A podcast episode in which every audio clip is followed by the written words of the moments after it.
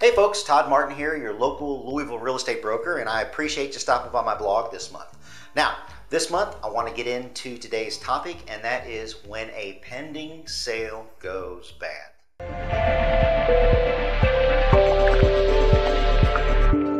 Now, we've all been driving the neighborhood and we saw that sign and said, oh gosh, I wish I had an opportunity to get into that house before it went under contract. And lo and behold, when we drive through, guess what? We see it's for sale again. The pending sign has come down.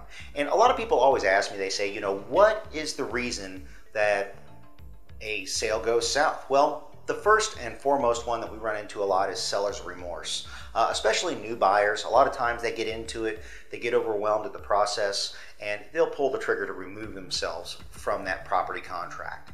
The second thing is, is anytime that a buyer buys a property, they have the opportunity to do a home inspection.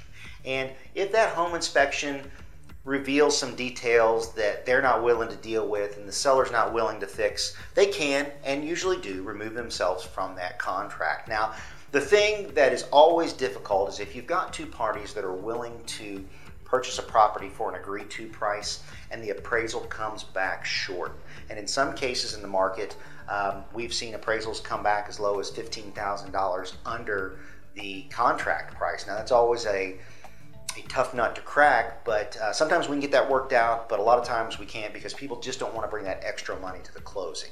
And that can be an issue. The other thing, too, is some contracts are built on a contingency. What a contingency is means I want to buy your house, but I have to sell mine in order to do that. So if their house fails to sell, they can't purchase this other one because there's not enough money in order for them to do that. And then finally, the last one that usually has an issue with it is loan rejection. Now, I know a lot of people out there have gotten contracts that say loans are pre qualified. There's a difference again between a pre qualification and a pre approval. We can talk about that a little bit later.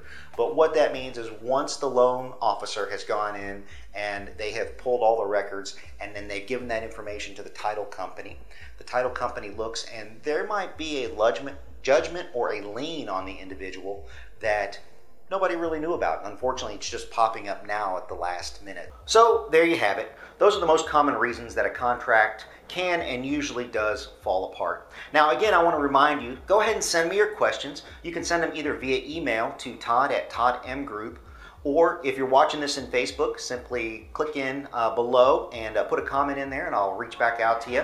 And if we choose your question to be answered on a video, we'll send you a $10 Starbucks gift card just for your troubles. Appreciate it. So, again, if you happen to know anybody looking to buy, sell, or invest in real estate, don't keep me a secret. I'm always here to help. Thanks so much. Have a wonderful day, and I look forward to speaking with you soon.